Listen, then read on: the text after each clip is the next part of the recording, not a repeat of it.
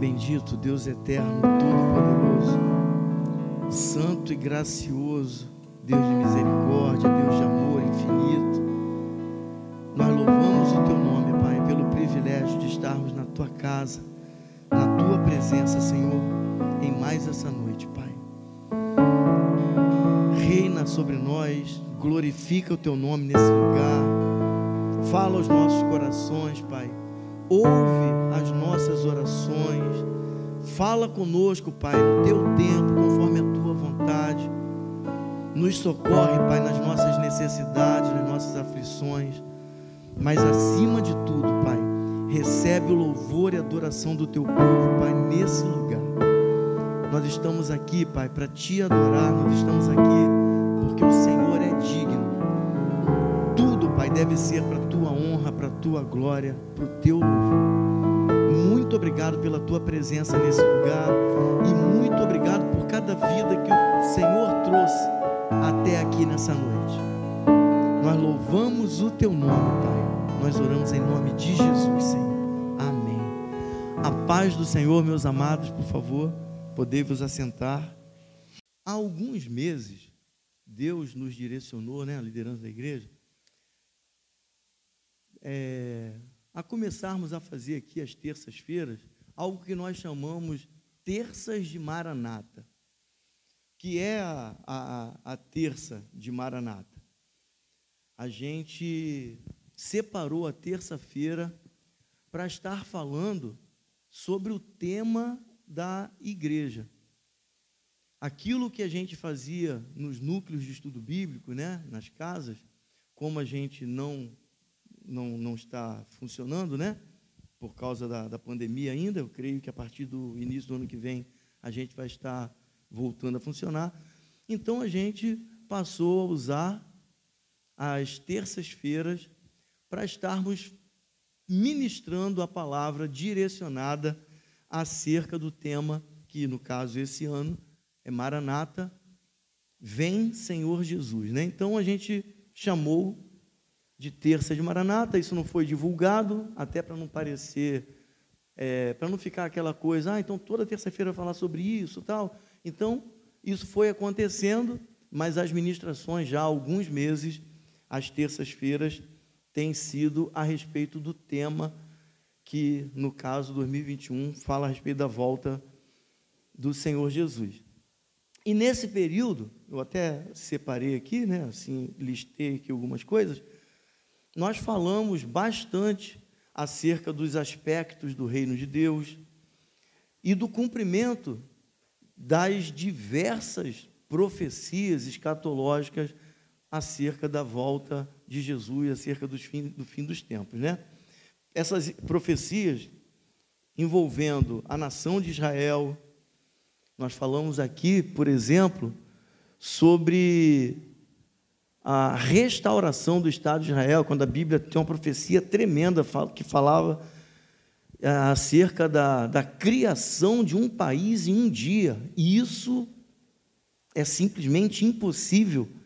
Mas nós vimos aqui, às terças-feiras, né, que em 1948, a nação de Israel voltou a existir depois de um evento milenar chamado diáspora depois da invasão romana no ano 70 depois de Cristo, Jerusalém foi destruída e o povo judeu, ele foi espalhado por toda a terra. E a nação de Israel simplesmente acabou. E havia uma profecia desde lá do Velho Testamento que dizia que um dia essa nação seria restaurada, num único dia. E isso aconteceu em 1948 é o que a Bíblia chama né, do florescer da figueira. É um dos eventos mais extraordinários da história e um cumprimento poderoso das profecias bíblicas acerca da volta do Cristo. A gente viu nesse período aí as profecias envolvendo as catástrofes é, no planeta, né? Sobre furacões, tempestades, terremotos. Nós vimos o que vem acontecendo ao longo da história é, acerca do aumento não só da quantidade, mas da intensidade desses eventos, como nunca ocorreu na, na história do planeta Terra, né?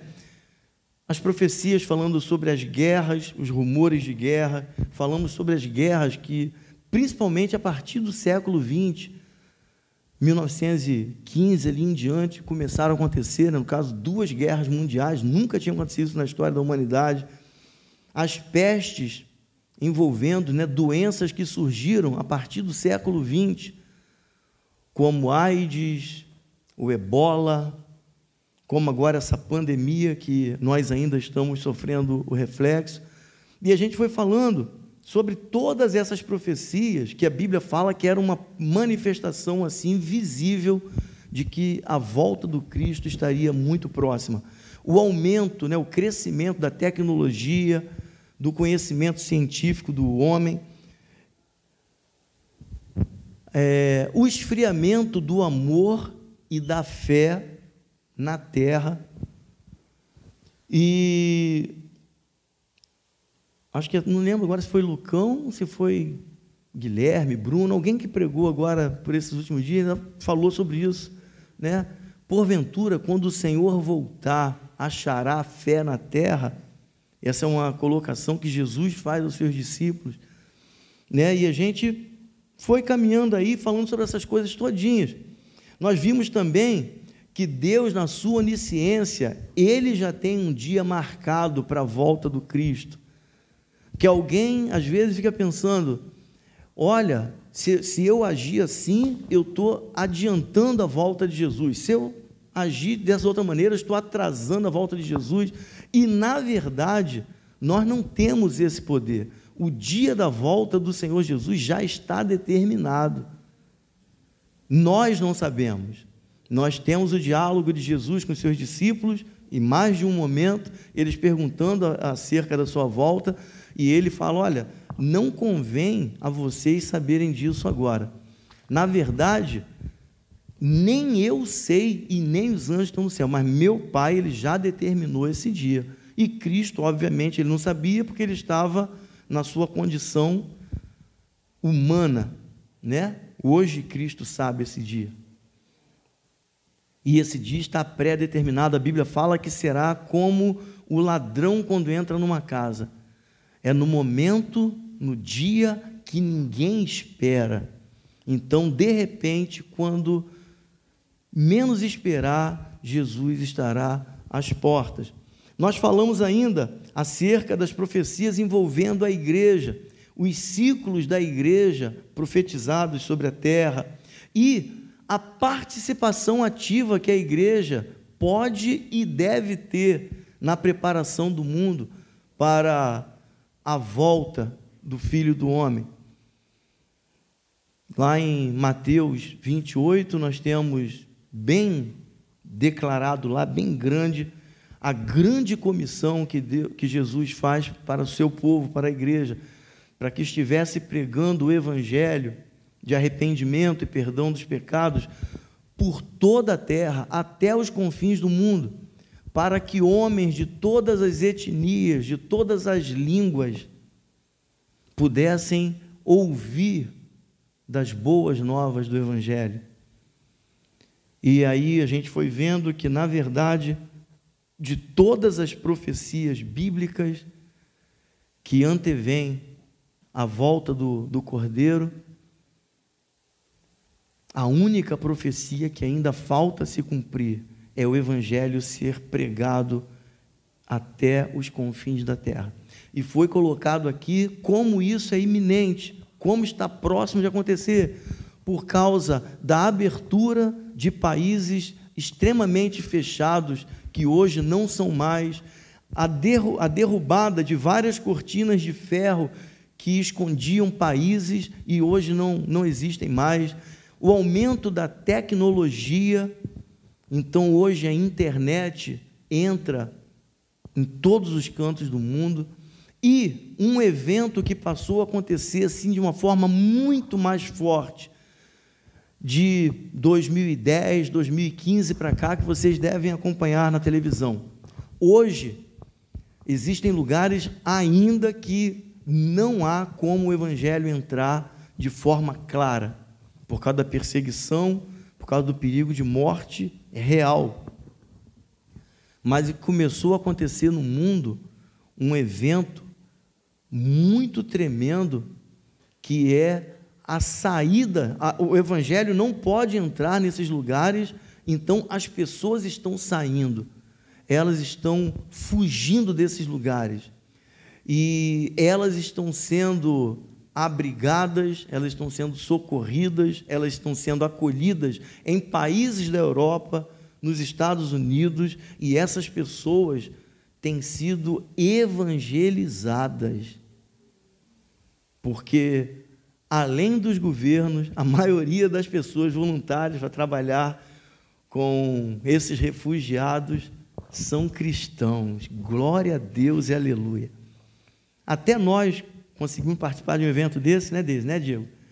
A gente participou aí de uma tarefa, assim, de uma missão de enviar 10 mil Bíblias para países ali da, da União Soviética, países que outrora não havia possibilidade de evangelização, de entrada de Bíblias, e essas Bíblias entraram de forma autorizada, todas catalogadas, direcionadas, uma para cada família ali, pessoas com tudo registradinho, bonitinho, mas as Bíblias estão entrando e o Evangelho está entrando. Então, Deus está agindo, Deus está movendo as estruturas do sistema desse mundo para que Jesus, ele venha se manifestar novamente entre nós. Uma coisa que nós conversamos antes de começar, eu e pastor Fabiano, e com o pessoal que esteve pregando aqui também, né? Além de nós, que a intenção dessas palavras, às terças-feiras, não eram um aprofundamento em doutrinas e muito menos teorias escatológicas sabe? Nem detalhes, nem debates escatológicos. É, sabe aquelas coisas que a gente sabe que acontecem? Jesus, ele vai arrebatar a sua igreja antes da grande tribulação, durante a grande tribulação, depois da grande tribulação. A igreja vai passar ou não vai? Então, são teorias, a maioria delas respaldada pelas escrituras, então existem estudiosos que pensam de um jeito, outros pensam de outro. E para nós, é, esses detalhes não são relevantes. Esses, desses detalhes todos, o mais relevante é nós estarmos em Cristo.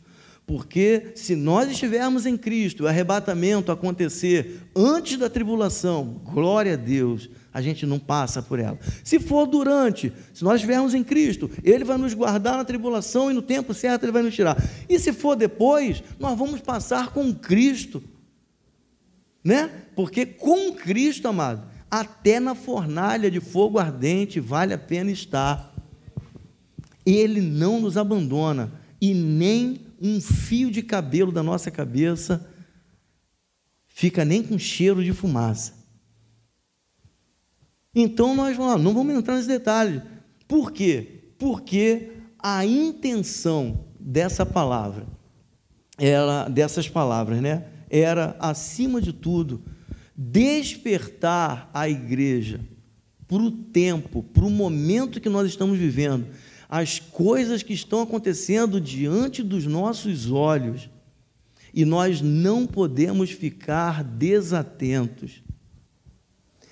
Existem coisas que estão acontecendo ao longo, assim, da humanidade, né? E vem de pouquinho em pouquinho caminhando. Mas, amados, do início do século 21, né? Do ano 2000 para cá, as coisas aceleraram de uma forma extraordinária. E eu creio que, assim como eu, outras pessoas aqui não imaginaram viver, ver acontecer coisas que nós estamos vendo hoje. Então, a nossa ideia aqui era estar anunciando a volta do Cristo a todos aqueles que estivessem aqui para ouvir. E, acima de tudo, estar despertando a igreja para que esteja atenta. Coisas que estão acontecendo não são normais, podem estar, podem estar se tornando comuns, mas não são normais. não estão acontecendo por coincidência. Coisas estão acontecendo porque o mundo está realmente mudando. E a intenção, né, é conscientizar todos e principalmente a igreja que a volta do Senhor, segundo estudiosos da Bíblia no mundo todo, segundo profecias mais atuais, a volta do Senhor, ela está muito perto de acontecer, né? O retorno do rei está já às portas. Hoje, eu gostaria de estar fechando esse ciclo, né? Nós não anunciamos o início, mas eu quero estar anunciando para vocês hoje o fim. Então, às terças-feiras, hoje, a partir da terça-feira que vem, nós teremos ministrações aqui acerca de qualquer assunto, aquilo que o Espírito Santo colocar no coração de quem for pregar. Hoje, eu gostaria de estar encerrando esse ciclo oficialmente. Obviamente, quem for pregar aqui de terça-feira pode falar sobre a volta de Cristo Jesus, mas não obrigatoriamente. Vocês estão entendendo isso, né? Hoje, eu gostaria de falar com vocês sobre a soberania de Deus. Por quê, amado? A nossa intenção era simplesmente despertar, não colocar, provocar pânico, terror. Não sei quantos são velhos de evangelho quanto eu, tão, tão velhos de evangelho quanto eu, mas há algumas décadas atrás, houve um movimento muito forte. Alguém aqui já ouviu falar em Inferno em Chamas? Um filme? Aí tem um velhinho atrás, tem outro ali, isso. Houve um, um período em que pessoas se convertiam, corriam para a igreja aterrorizadas, porque elas eram convidadas a participar, era uma novidade isso, né? Salas de cinema nas, igrejas, né? Aquele momento assim de você assistir filme, as produções cinematográficas envolvendo a palavra de Deus, né? Era uma novidade. E tinha um filme muito interessante chamado Inferno em Chamas. O pastor Éder de Oliveira Boechat Filho, pastor da congregacional da estação, ele fala que a irmã dele se converteu nesse período, que ela assistiu o filme, ela ficou tão apavorada que naquele dia levantou a mão e aceitou Jesus. Pena que foi só aquele dia. Depois ela viu que era só um filme, então depois ela se afastou. Mas causava um pânico tremendo, porque as pessoas elas viam ali registradas, né, de forma cinematográfica, aquilo que poderia ser parecido com o que é o destino na eternidade sem Jesus. Então, a nossa pregação aqui nesse período não é para isso, causar pânico, muito menos desespero, desesperança. Sabe aquela situação? Olha, as coisas estão ruins e, segundo as profecias bíblicas, a tendência é piorar. E se a, a Covid não melhorar, e se daqui a pouco vier um vírus pior, e, e, como é que vão ser as coisas, e como é que vai ser o futuro do meu filho, meu filho está para casar, o meu filho casou recentemente, eu nasceu o meu netinho, e como é que vai ser a vida daqui para frente, e a hora que eu for embora, eu vou ficar aqui sozinho, sabe aquele desespero? Eu quero falar hoje com vocês sobre a soberania de Deus. A soberania de Deus que governa os céus, a terra e a história, em todos os momentos e em todas as circunstâncias. E a intenção dessa palavra hoje, fechando esse ciclo, é deixar bem claro para nós que em toda e qualquer circunstância, em tempo de paz, em tempo de guerra, em tempo de abundância ou em tempo de escassez. Como diz lá em Malaquias, no capítulo 3, lá no finalzinho do capítulo. Sempre haverá diferença entre aquele que serve a Deus e aquele que não serve a Deus. A nossa vida está nas mãos do Senhor ainda que se abalem os montes, ainda que o mar se levante, O Senhor é conosco. Então, eu gostaria, né, de falar com vocês acerca da manifestação da soberania de Deus, não somente na nossa vida, mas no governo do mundo e da sua história. Eu queria te convidar a abrir a sua Bíblia né, no Salmo 103, por favor.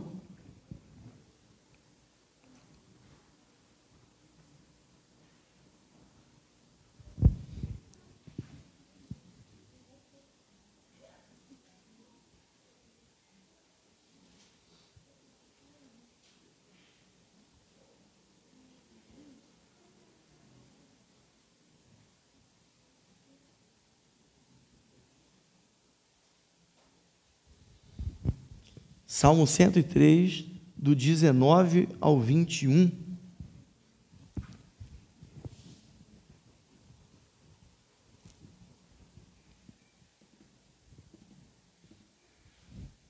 Quem encontrou, diz amém, por favor. Glória a Deus. Diz assim a palavra do Senhor. O Senhor estabeleceu o seu trono nos céus e o seu reino domina sobre tudo que existe.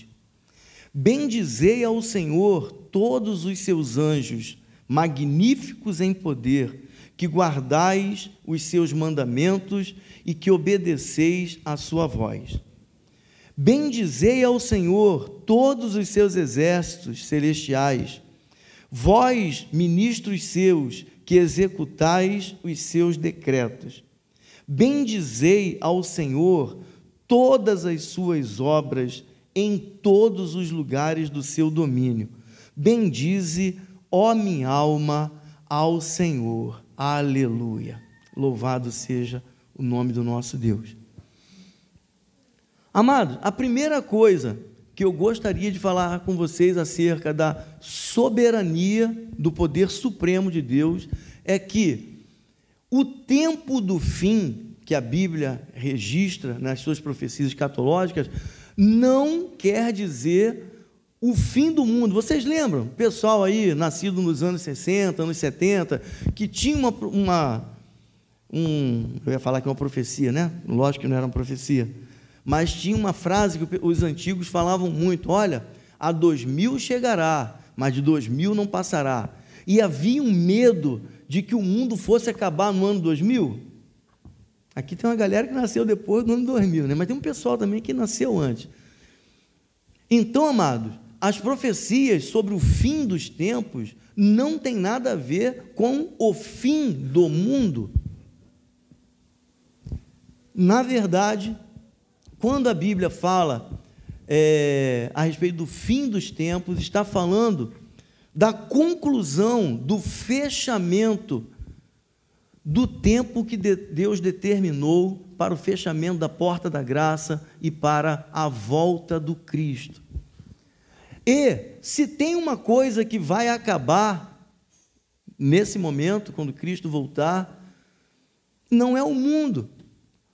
O que vai acabar é o governo corrupto e satânico sobre essa terra que vai acabar é esse sistema de coisas que governa o mundo.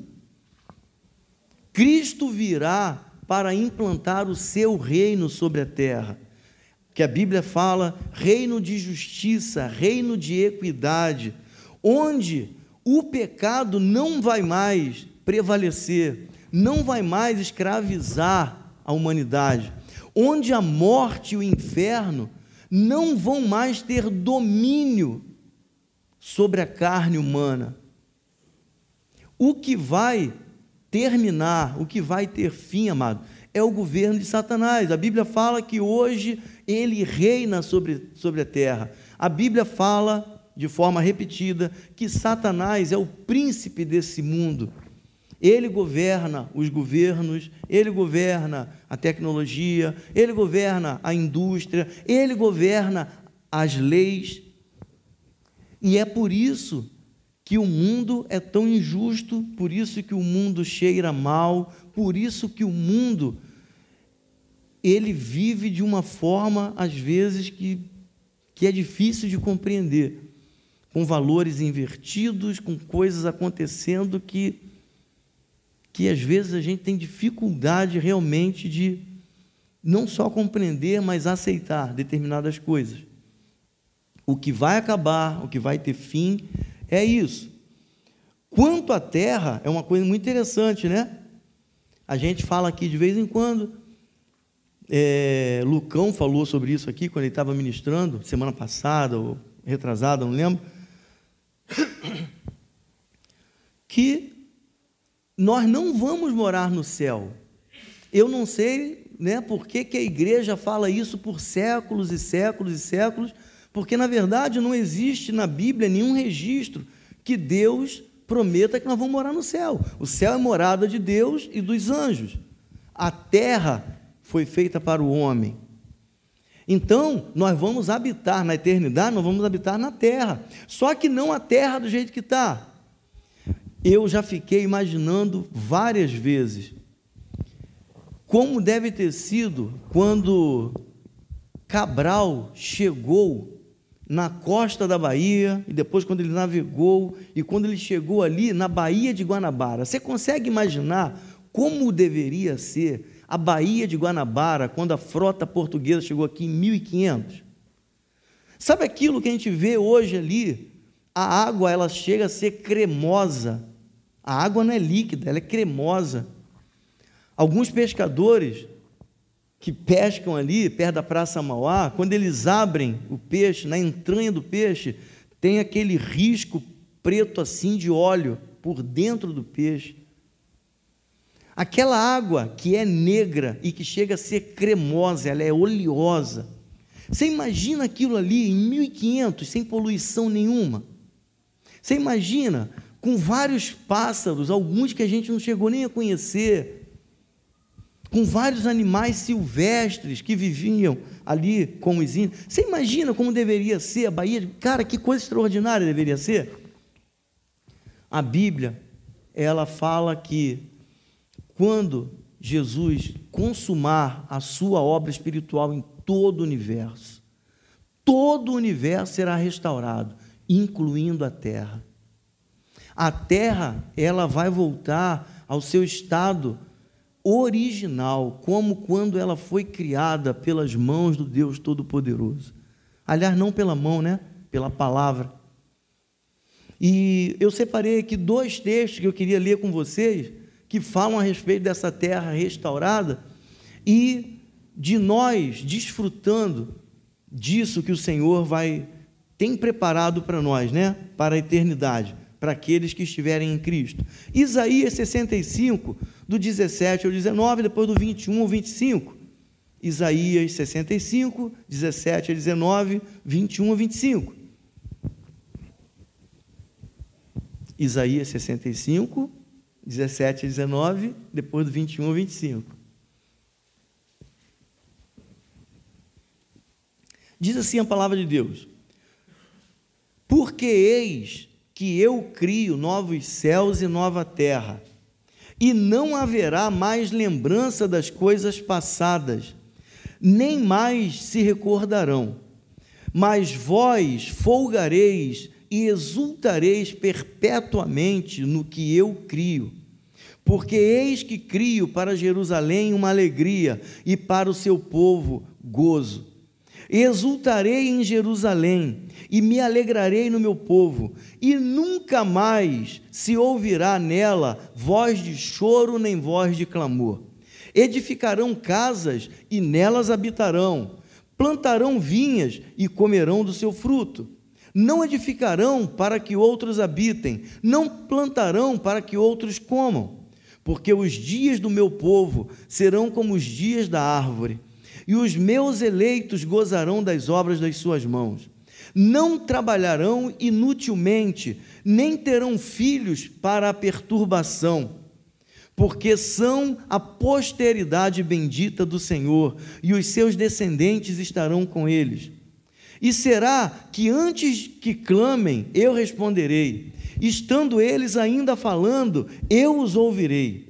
O lobo e o cordeiro serão apacentados juntos, e o leão comerá palha como o boi, e pó será a comida da serpente. Não farão mal nem dano algum em todo o meu santo monte, diz o Senhor.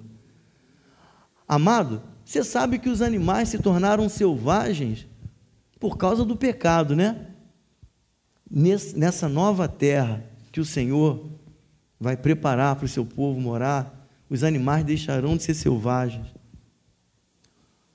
O lobo e a ovelha vão sentar juntos para comer. O leão não será mais agressivo, ele vai comer palha como boi. A criança poderá brincar com a serpente. Nunca mais haverá choro, nem enfermidade, nem morte, nem dor. Aleluia, louvado seja o nome do Senhor. E o Senhor repete essa mesma profecia lá em, em Apocalipse, capítulo 21, do 1 a 5. Diz assim a palavra do Senhor, Apocalipse 21, Apocalipse 21, do 1 ao 5. João, quando foi arrebatado, né, o Espírito começou a mostrar para ele as coisas que iriam acontecer. Já no final de tudo que Deus estava mostrando para ele, Deus revela um novo céu e nova terra.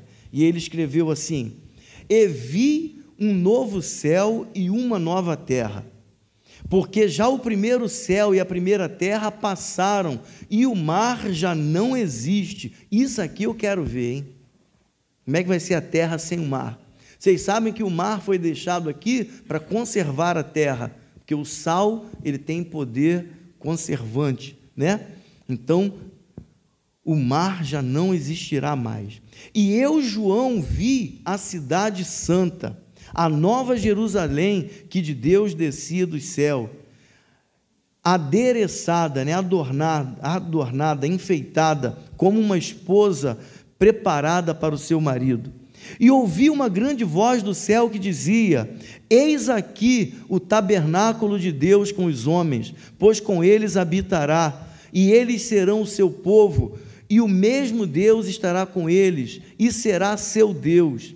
E Deus enxugará dos seus olhos toda lágrima, e não haverá mais morte, aleluia, nem pranto, nem clamor, nem dor, porque já as primeiras coisas são passadas. E o que estava sentado sobre o trono disse: Eis que faço novas todas as coisas. E ele me disse: Escreve, porque essas coisas são verdadeiras e fiéis. Aleluia! Louvado seja o nome do Senhor. Amado, que dia glorioso será! Que dia glorioso será! Eu não sei se você já teve oportunidade, assim como eu, de querer saber como era Jesus. Sabe, você fica pensando assim, puxa vida, para esse pessoal aqui experimentou esse momento aqui, Jesus assentado ali conversando com eles, falando. É outra coisa maravilhosa, porque a Bíblia fala para nós que Jesus ele voltou para o Pai e ele vai ficar com o Pai até o dia da sua volta. Mas na sua volta, Cristo não vem aqui implantar o seu reino e ele volta. Ele vem implantar o seu reino e ele fica. Ele vai governar da terra. É por isso que ele tem o título de Filho do Homem. Por isso que a Bíblia diz que ele é a primícia entre os homens, entre os vivos e entre os mortos. Cristo, ele vai reinar aqui na terra. Nós vamos ter o privilégio de governar com Cristo e sermos governados diretamente por Cristo. Isso, amado, é, é simplesmente uma promessa, é algo assim muito, muito grande para pessoas comuns como eu e você. Todas essas promessas, todas essas profecias, elas irão se cumprir. Como Jesus fala, né? Podem passar os céus e a terra, mas a minha palavra não passará. Como o próprio Deus diz lá no Velho Testamento: a minha palavra, ela não volta para mim vazia, ela vai e faz aquilo que eu determinei que ela faça. Ah, amado, tudo isso aqui está projetado, tudo isso aqui está sendo preparado para aqueles que estão em Cristo Jesus, para aqueles que já dormem em Cristo e hão de ressuscitar, para aqueles que ainda estão aqui na terra, mas que tomaram uma decisão com Cristo Jesus. Eu sempre gosto de lembrar né, aquilo que Jesus fala. Aquele que me confessar diante dos homens, aquele que fizer uma aliança comigo, eu também confessarei o seu nome diante do meu Pai que está no céu. E tudo isso está sendo preparado para aqueles que estão em Cristo. Essas terças de Maranata, amadas, a pregação repetida aqui acerca da volta do Cordeiro, é para despertar a igreja para o tempo que a gente está vivendo, que está muito próximo à volta, e é para despertar aqueles que nos visitam da realidade viva e iminente da volta de Cristo e do preço que foi pago pela sua vida na cruz do Calvário e que fora de Cristo não há salvação.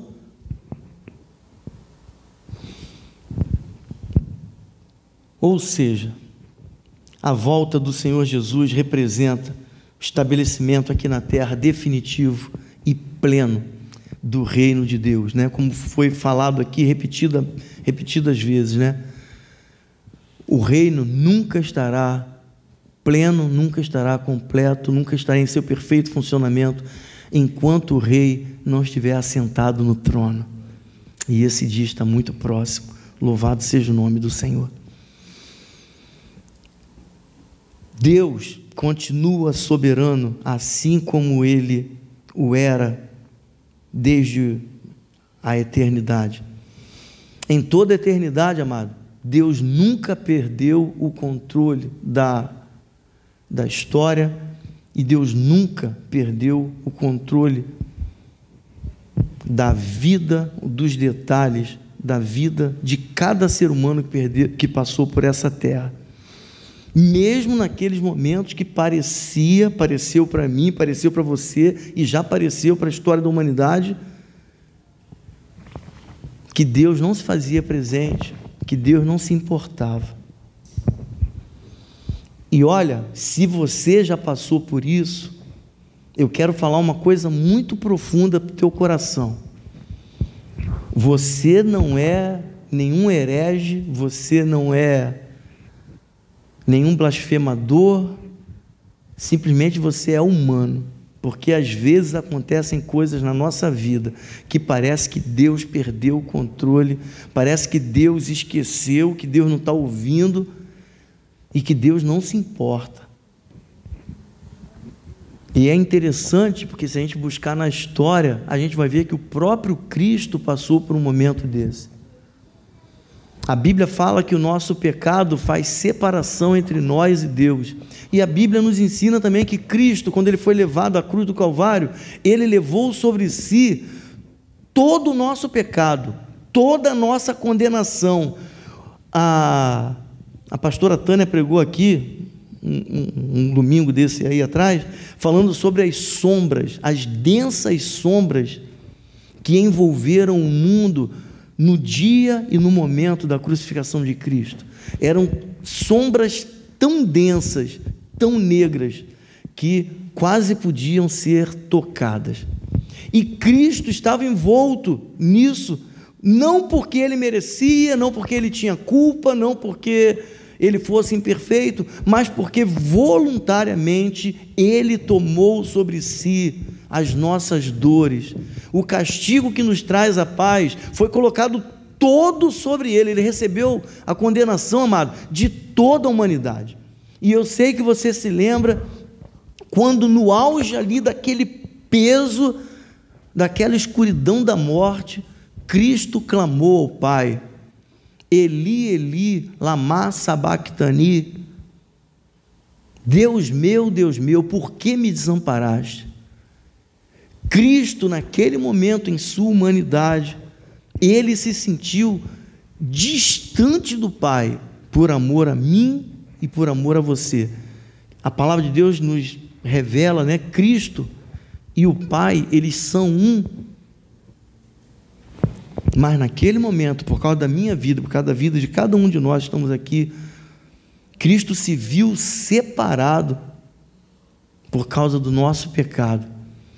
Então, amado, diversos momentos da história alguém se sentiu assim.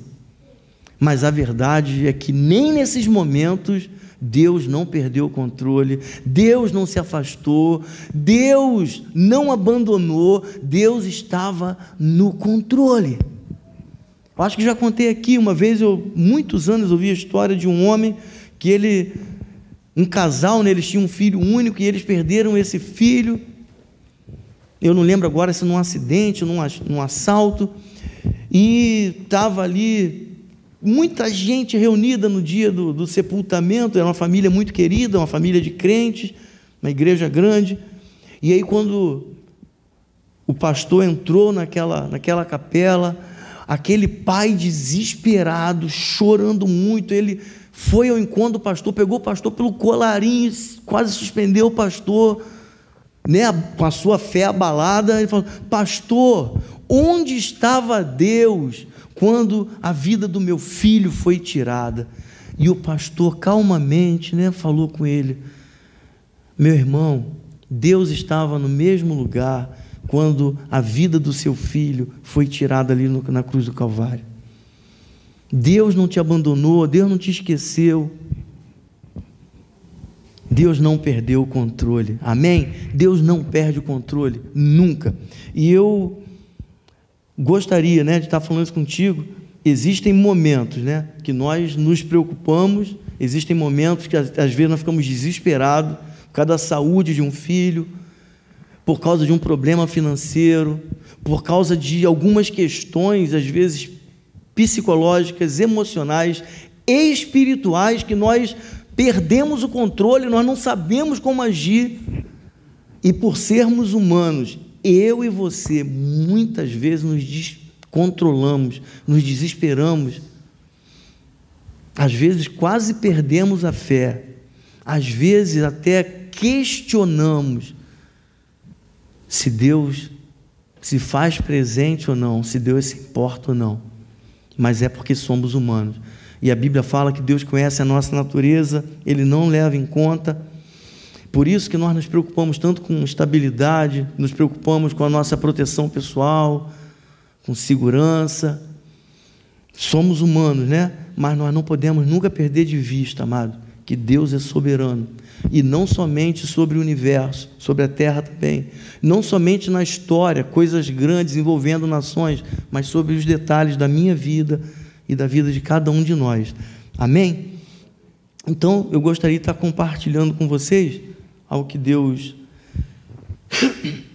ministrou ao meu coração, três experiências que mostram o controle de Deus sobre todas as coisas, tanto a nível de história quanto a nível de indivíduo.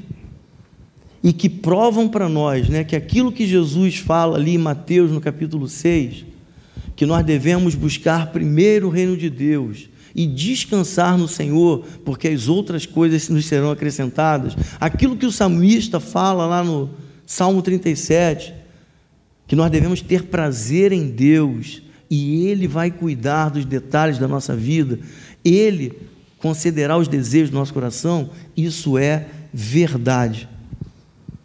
Amado, nem um fio de cabelo da nossa cabeça cai ou se torna branco se o Senhor não permitir. Você crê nisso? Não acontece, amado. Existem coisas que acontecem na nossa vida pela vontade soberana de Deus. Há inclusive as coisas ruins, porque existem momentos da nossa vida que Deus precisa permitir que a gente passe por algumas situações, para que a gente seja corrigido, para que a gente aprenda alguma coisa, para que a gente cresça. Existem momentos que Deus precisa nos levar. Não é nem permitir, não, é Ele que leva, porque aquela experiência é vital para mudar a nossa vida. Eu não sei se você lembra, mas capítulo 4 de Mateus, a Bíblia diz que quem levou Jesus para o deserto para ser tentado por Satanás foi o Espírito Santo. Era necessário, você compreende isso? Mas nem nesse momento, mas Deus perdeu o controle, Deus deixou de ser soberano. Existem coisas que são necessárias. E Deus, Ele conhece o ontem, o hoje amanhã, Ele vê atrás do horizonte, Ele sabe o que Ele precisa fazer na nossa vida, né? Segundo a palavra de Deus, né? segundo Eclesiastes, no capítulo 3, no capítulo 8, segundo Salmo 139, até os nossos dias, eles estão todos contados. Amém? Então ninguém pode tirar um dia da nossa vida e ninguém pode acrescentar um dia à nossa vida, a não ser o Senhor. Deus cuida de nós, amados. Deus cuida de nós. Salmo 139, verso, verso 16, diz assim: o salmista falando lá, né? Os teus olhos viram meu corpo ainda sem forma no ventre da minha mãe. Todos os dias que me foram determinados no teu livro foram escritos, ainda quando nenhum deles existia. Ele nem tinha nascido ainda, mas tudo que Deus determinou para a vida dele, ele sabia que estava lá. Quem pode acrescentar é Deus, quem pode tirar é Deus. A irmã Aline já contou a experiência que ela teve com Deus, né? Quando da enfermidade gravíssima da sua mãe, a irmã Serlei, que ela achava que não iria sobreviver, e era algo muito grave. Quem viveu essa experiência sabe. E um dia Deus falou com a Aline: Aline, a vida da tua mãe me pertence, nem câncer, nem bala perdida, nada pode arrebatar a vida da tua mãe. Só quem pode tirar a vida da tua mãe sou eu. Verdade, Aline? A irmã Cirlei está tá viva até hoje. Tem quantos anos isso, Aline? Aproximadamente, da enfermidade. Quanto? Doze anos, né? Louvado seja o nome do Senhor. Nós somos humanos, mas às vezes a gente fica meio preocupado, fica desesperado, fica com medo. É real, é a nossa natureza. Mas, amado, a Bíblia fala que Deus quer de nós um culto racional. Deus é soberano, Ele não desampara o seu povo, Deus tem cuidado de nós. Quando a gente olha para trás, a gente vê, sabe, a gente faz um resumo, a gente vê que Deus tem cuidado de nós. Eu queria compartilhar com você esses eventos, né, que, que, eu, que vieram ao meu coração para mostrar como Deus, Deus é soberano. Na criação, depois de, de haver feito todas as coisas, inclusive o ser humano, a palavra de Deus revela para nós tudo era perfeito, tudo era muito bom. E Satanás, conhecedor das Escrituras, sabendo que o pecado faz separação entre o homem e Deus, não satisfeito com o relacionamento de Deus com o homem. A Bíblia fala que no Éden Deus vinha conversar com os nossos primeiros pais, com Adão e Eva, todos os dias na viração da tarde. Havia ali uma interação, uma intimidade. E aí Satanás, ele alcança o coração de Eva e através de Eva ele alcança o coração de Adão. Nossos pais, eles pecam, eles quebram aliança com Deus. E aí há uma ruptura, né? há um rompimento na relação entre Deus e o homem. E eu imagino que Satanás, assim como aconteceu com a morte de Jesus, né, quando Jesus morreu, imagino que deve ter havido uma festa no céu, que ele não sabia o que estava acontecendo, ele não sabia que era necessário Cristo morrer para então ser glorificado. Eu imagino que deve ter havido ali uma, uma festa momentânea, a diabada se alegrando pela morte do Cristo. E, da mesma forma, amado, quando houve a queda da humanidade, a separação da presença de Deus, eu imagino a alegria que deve ter sido. Olha, agora nós adquirimos, conquistamos o reino aqui da terra. Aquilo que Deus falou para Adão, que era para ele crescer, multiplicar, dominar sobre os peixes, as aves, os répteis, os animais, assim, as Acabou, agora eu sou o príncipe, eu vou governar aqui essa terra, todos os tempos. E amado, é tão tremendo isso, porque aquilo que ele fez para atrapalhar o relacionamento de Deus com os homens serviu totalmente, funcionou totalmente o contrário. Se você parar para prestar atenção, mas você vai ver que lá no Éden, Deus vinha visitar o homem. Deus vinha conversar com o homem, saber das necessidades, aquilo que ele estava achando, como é que estava a temperatura, como é que estava o ambiente ali. Mas após aquilo ali que Satanás fez, amado, Deus ele começou o seu processo, está registrado ali no, no livro de Gênesis, capítulo 3, né?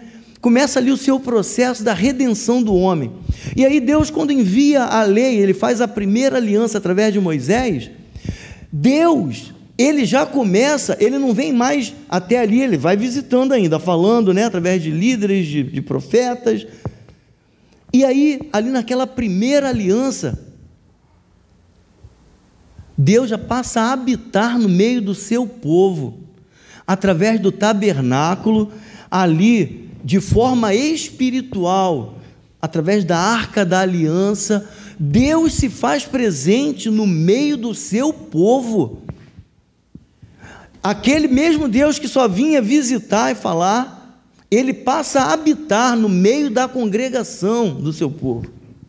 E aí, caminhando mais adiante, amado, Deus, o próprio Deus, ele profetiza sobre isso, que ele viria a habitar não mais só espiritualmente. Deus se faz homem através de Cristo Jesus, ele encarna, ele se torna um homem e ele passa a habitar no meio do seu povo fisicamente, comendo, bebendo, participando das coisas comuns do dia a dia. Olha só como é que o tiro saiu pela culatra. E aí depois, amado, depois da morte e ressurreição de Cristo, e depois que Cristo volta para o Pai, Deus ele envia o Espírito Santo. E aí é mais tremendo ainda. Porque ao invés de visitar, ao invés de habitar no meio do povo, espiritualmente, habitar no meio do povo de forma física, agora Deus vem e ele passa a habitar dentro de cada ser humano. E todo aquele que recebe Cristo como Senhor e Salvador da sua vida é adotado como filho, passa a ser herdeiro de Deus, co-herdeiro com Cristo. Presta atenção nisso, amado. Alguém que vinha só visitar, depois passa a morar no meio, ele adota como filho e ele passa a morar dentro, agora não no meio de um povo, mas dentro de cada indivíduo. Tremendo. Tem um outro evento histórico que é muito fantástico. Você vê que quando parecia que estava tudo caminhando ao contrário, mas Deus estava tranquilamente administrando tudo para chegar onde Ele queria. Quando Roma Roma foi o último grande império mundial, né? Daquela profecia lá de Nabucodonosor, os pés de barro com ferro, era o Império Romano. E Roma foi o pior inimigo do povo de Deus, tanto judeus quanto cristãos. Enquanto tinha esse domínio mundial, o, o mundo conhecido de então era todo romano, era greco-romano, né? E é muito interessante, porque Deus, não sei se vocês vão lembrar disso, Cristo, antes dele subir para o Pai, ele dá uma ordem. Olha, vocês fiquem aqui em Jerusalém, vocês não saem de Jerusalém, porque eu vou para o Pai, ele vai enviar o Espírito Santo e o Espírito Santo vai entrar em vocês, então vocês têm que estar aqui em Jerusalém. E aí vocês vão receber, através do Espírito Santo, a virtude, o poder, para cumprir a grande comissão que eu falei com vocês lá atrás, que é ir por todo mundo e pregar o meu Evangelho. E aí, quando vocês receberem esse poder, que é o Espírito Santo, vocês vão pregar aqui em Jerusalém, vocês vão pregar na Judéia, Samaria, até os confins da terra, com o poder que o Espírito Santo dar a vocês. Vocês vão ser minhas testemunhas. E aí leva 40 dias, até que vem o dia de Pentecostes. O Espírito Santo desce ali, né? Atos capítulo 2, o dia de Pentecostes. O Espírito Santo toma aquele pessoal todo, enche todo mundo. Aí você vê como é que a vida de Pedro, como é que a vida de todo mundo ali muda, é algo sobrenatural, extraordinário. Só que a vida fica tão boa e tão perfeita que ninguém quer sair dali. A Bíblia fala, registra lá em Atos 2, 3, a comunhão com os apóstolos, o partir do pão, um divide com o outro aquilo que tem sobrando, e todo mundo ali na bênção, e manifestações do Espírito Santo de Deus, curas, milagres. Ninguém vai fazer aquilo que Deus mandou. Olha, para vocês espalharem e sair pregando o Evangelho por todo mundo. Ninguém vai, fica todo mundo ali. Aí entra o Império Romano. Entra para destruir, né? Então vem a perseguição, morte, tanto os judeus perseguindo a igreja, quanto Roma perseguindo os judeus e a igreja, e aí acontece a diáspora, aquilo que eu falei com vocês, que eles são espalhados por todo mundo. Então, é, o Império Romano, que era perseguidor da igreja, vocês lembram do Coliseu que está lá em Roma? O pessoal era jogado ali para ser morto por gladiador, para ser devorado por animais, perseguição. Eles foram obrigados a fugir, a igreja primitiva foi obrigada a fugir. E essa perseguição, que parecia que seria o extermínio da igreja, amado, na verdade fez com que a ordem de Cristo se cumprisse. E o evangelho começou a ser espalhado, porque onde o povo de Deus passava, cheio do Espírito Santo, eles não deixavam aquele lugar ser mais o mesmo. Tem até uma passagem muito interessante, está registrada em Atos, se não me engano, que numa cidade lá que eu não lembro o nome, não estou pensando nisso aqui agora, mas ele fala assim: olha, aqueles que têm alvoroçado o mundo, em outras traduções, aqueles que têm transtornado o mundo, chegaram aqui agora na nossa cidade. Era o povo de Deus, aleluia. Você vê, amado, aquilo que vem para destruir, que vem para matar, mas se nós permanecermos em Deus, aí se cumpre em nós o que está em Romanos 8, 28, aleluia todas as coisas cooperam para o bem daqueles que amam a Deus e foram chamados pelo seu decreto. Nenhum mal pode chegar à nossa tenda, ainda que nós passemos pelo vale da sombra da morte, não temeremos mal algum, porque o Senhor está conosco. Não vai nos acontecer nada que o Senhor não permita. E aí tem um, um evento muito interessante chamado Pax Romani. Roma foi o primeiro império a construir estradas, né? Por isso que tem aquela frase que diz que todos os caminhos levam a Roma, porque tudo saía de Roma. E Roma, ela patrulhava todas as suas estradas, porque era um, era um império dominante, né? Então, aquelas estradas daqueles povos que foram conquistados pelos romanos, serviram de rota para as viagens missionárias, missionárias dos nossos primeiros irmãos. Eles tinham tranquilidade, porque antigamente, né, vocês lembram lá da parábola do, do bom samaritano?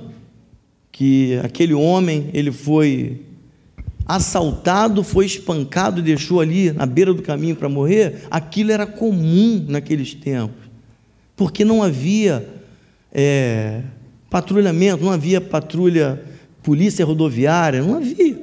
E quando Roma começa a expandir, expandir, expandir, eles criam um sistema de proteção, e isso aí permite que todos, inclusive os cristãos, Paulo, Pedro, aqueles homens, eles pudessem viajar de forma segura por essas estradas aquilo que era para intimidar, aquilo que era para trazer morte, que era para fazer parar a igreja, na verdade impulsiona a igreja a cumprir o ID do Senhor Jesus. Para finalizar, isso aí, estou falando de contexto histórico, eu quero falar com vocês sobre a história de um homem, eu já preguei sobre isso aqui, um homem chamado Mardoqueu, está no livro de Esther, capítulo 6, capítulo 7, depois se você quiser ler. Esse homem chamado Mardoqueu, isso é para você ver o cuidado de Deus com um homem, cuidado de Deus com o seu povo. Esse homem, por ele ser judeu e não se submeter é, às tradições, à religião pagã é, dos persas, ele era tio da rainha Esther, ele passa a ser invejado e perseguido por um homem chamado Amã. Amã era o maior dos príncipes, né? Assuero era o rei em exercício ele tinha vários príncipes e Amã era o mais exaltado. Amã era o maior, era o principal dos príncipes de Babilônia nessa época. E esse Amã, ele pega uma pinima com Mardoqueu e ele prepara um, uma maracutaia, um complô para matar Mardoqueu. Então ele prepara tudo, faz uma intriga lá, prepara uma forca, deixa preparada e ele quer matar Mardoqueu, que é o principal representante dos judeus, e depois ele quer matar todos os judeus, não sabendo ele que Esther, a rainha, é judia, ninguém sabia, nem Assuero. E Amã, ele prepara tudo, deixa a forca preparada e fala com a sua esposa para preparar um dia de festa, porque ali ele vai ser exaltado no meio do povo, né? E tinha muita gente por trás dele impulsionando isso. Aí o que acontece? Mardoqueu, ele fica sabendo da história, ele fala com Esther, ele fala com alguns judeus mais próximos e eles propõem uma noite de jejum e oração. Olha o poder do jejum e da oração. Não havia o que eles pudessem fazer. Esther não poderia ir lá no rei simplesmente pedir para salvar o tio dela, dizer que ela era judia. E depois que o rei desse o decreto, nem o rei poderia voltar atrás, porque existia lá o código dos medos e do persa, palavra de rei não volta atrás. Quem já brincou aqui, né, tempo de criança, sabe disso. Então estava tudo preparado. Então, Mardoqueu, seus amigos mais próximos, Esther e as suas servas passaram a orar e jejuar. E veio a noite e não havia o que fazer, era só esperar o dia seguinte. Eis que o rei Assuero perde o sono. Assuero perdeu o sono, ele pediu que chamasse um dos seus servos e para ele voltar a ter sono, pega o livro das crônicas dos reis da Pérsia e começa a ler para mim, só no meu mandato que aconteceu. E a pessoa sentou ali e começou. Aliás, quem devia estar sentado é o rei, pessoa devia estar lendo em pé, aquele livro grossão. E a pessoa começou a ler para ele ali tudo o que estava acontecendo durante seu mandato. E de repente chega numa parte que houve uma conspiração para matá-lo. E um homem chamado Mardoqueu descobriu a conspiração e salvou a vida do rei. O rei falou: opa, peraí, vê o que está escrito aí. Eu honrei esse homem. O que, que foi dado a esse homem para salvar a minha vida? Eu disse assim: não, rei, meu senhor, não foi feito nada por ele, não. Ele não foi honrado, ele não recebeu nada. Aí o rei pensa, mas isso não pode ficar assim. Eu sou um soberano, sou um homem justo. Aí o rei fala: procura pelo palácio, vê se tem algum dos meus príncipes aí que eu quero ser é, aconselhado. Aí a pessoa vai lá fora no pátio, quem é que está lá no pátio? Amã, muito bem, Deise, você conhece a história. Amã estava no pátio, você sabe por quê? Depois você lê lá. Amã estava no pátio porque ele estava querendo ainda conseguir falar com o rei sobre o negócio da forca para o dia seguinte. Ele estava tudo empacotado ali para entregar. Aí a pessoa fala: Olha, Amã, o rei quer falar com um dos seus príncipes, você é o principal. Aí vai lá, entra Amã. Aí o rei Assuero fala com Amã: Amã, você é o meu principal príncipe, o maior de todos. Eu quero me aconselhar com você. O que você acha que eu deveria fazer pela vida de um homem muito digno, muito honrado e que eu quero honrar diante de todo o povo? O que, que a mãe pensa? Opa, esse cara sou eu. ele rapidamente ele pensou isso, esse cara sou eu. Aí ele fala o que ele acha de melhor. Olha, rei, eu acho que o senhor deveria pegar um dos seus príncipes preparar a sua veste real, aquela veste que o Senhor usa para se sentar no trono, para julgar as pessoas. E o Senhor deveria mandar um príncipe teu vestir esse homem, esse príncipe lá no estábulo preparar o seu cavalo real, cavalo branco, aquele que tem quase dois metros de altura, preparar ele todo, colocar esse homem em cima do cavalo e o príncipe vim puxando o cavalo pelo arreio e proclamando pelo meio da cidade. É isso que o rei Assuero faz com aqueles que o honram, com aquele que é honrado. Aí o Assuero pensou: rapaz, mas você é muito bom mesmo, olha, excelente. Então você, que é o principal dos meus príncipes, o mais exaltado, você vai fazer isso. Você vai lá na minha recâmara, vai falar com quem direito, vai pegar a minha melhor roupa, não, com certeza. Você vai lá no estábulo, não vai nem dormir, vai passar a noite fazendo isso. Você vai preparar o cavalo e quando for cedinho, você vai à casa do homem chamado Mardoqueu. E você vai falar o que você vai fazer, o que você falou comigo. Vai colocar Mardoqueu em cima e você vai sair pelo meio da cidade proclamando e exaltando o nome desse homem. Aí ele perdeu o chão. Ele não tinha outro jeito, ele passou a noite fazendo isso, foi na casa de Mardoqueu pela manhã e fez o que o rei tinha determinado. A rainha Esté tinha convidado o rei para tomar café da manhã com ela. Você sabe que o rei tinha várias esposas, né? Então, foi tomar café da manhã.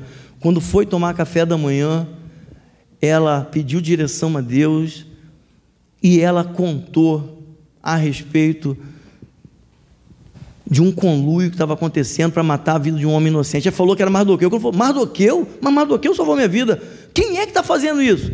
Amã. Amã, aí Amã acaba de chegar. Quando Amã chega e ele ouve essa notícia, ele fica desesperado. Aí o rei, o rei sai para respirar, vai até a varanda, a Bíblia relata isso o que que a mãe, a mãe está tão desesperada, ele está vendo que a vaca está indo para o brejo, está só o rabinho, a pontinha para lado de fora. A mãe se agarra nas pernas de Esté. Cuidado, Guilherme. A mãe se agarra nas pernas de Esté e começa a implorar pelo. Só que o rei foi na varanda, o rei volta. E aí, amado, você imagina isso? O rei pega a mãe agarrado nas pernas de Esté Aí o rei fala assim: então, além de conspirar contra um homem digno, você agora está conspirando contra mim, você está tentando agarrar a minha mulher, a rainha. Aí chama os soldados, os soldados vêm, e aí manda enforcar a mãe na forca que ele preparou para Mardoqueu. Deus cuida ou não cuida, amado? Deus ouve a oração ou não ouve a oração?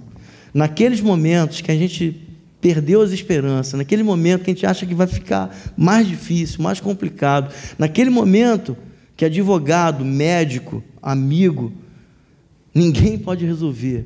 Há um Deus que cuida de nós. Deus é soberano e nenhum detalhe escapa ao seu cuidado. Vamos ficar de pé? Quero estar orando junto com você.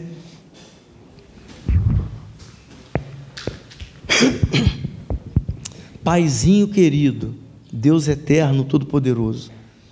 Primeiramente, Pai, eu quero te pedir perdão pelos nossos pecados, como homens falhos, limitados, nós muitas vezes, Pai, negligenciamos a nossa fé, muitas vezes, Pai, nos desesperamos, muitas vezes contamos os nossos problemas para pessoas que não podem resolver e falamos contigo, Pai, só quando está na última instância.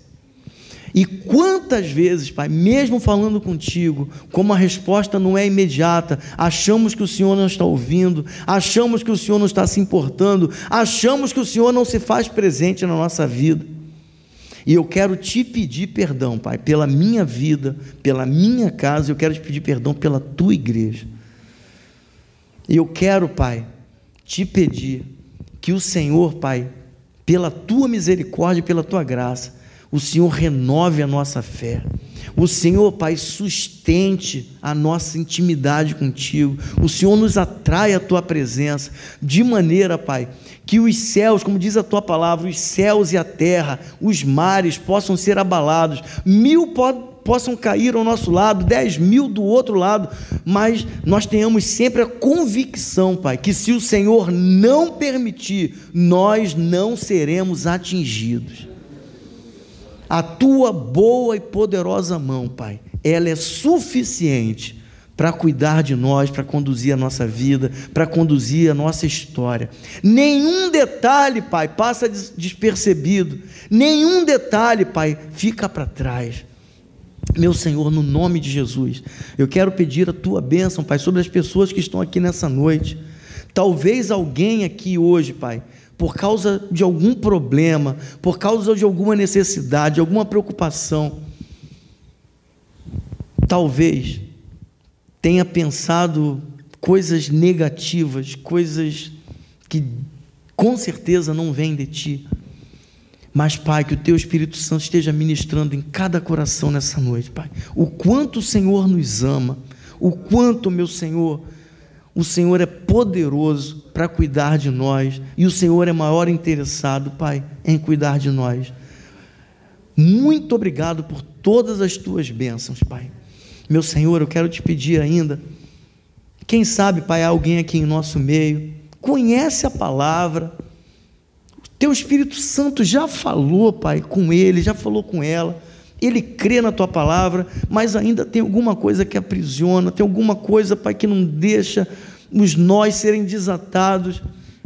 Ah, meu Senhor, fala nesse coração nessa noite. A necessidade, Pai, que nós temos de estar firmados em Ti, porque a nossa vida não nos pertence.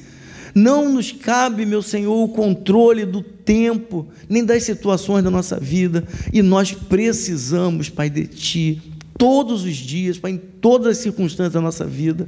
Ah, Pai, em nome de Jesus. Fala também, meu Senhor, a tua igreja, as pessoas que nos visitam, acerca da necessidade, Pai, de permanecermos, de estarmos e permanecermos em Cristo, para que possamos, Pai, viver todas as promessas que o Senhor tem preparado, Pai, para nós e que se cumprirão. Ah, Pai, em nome de Jesus, Pai, nós oramos agradecidos. Amém.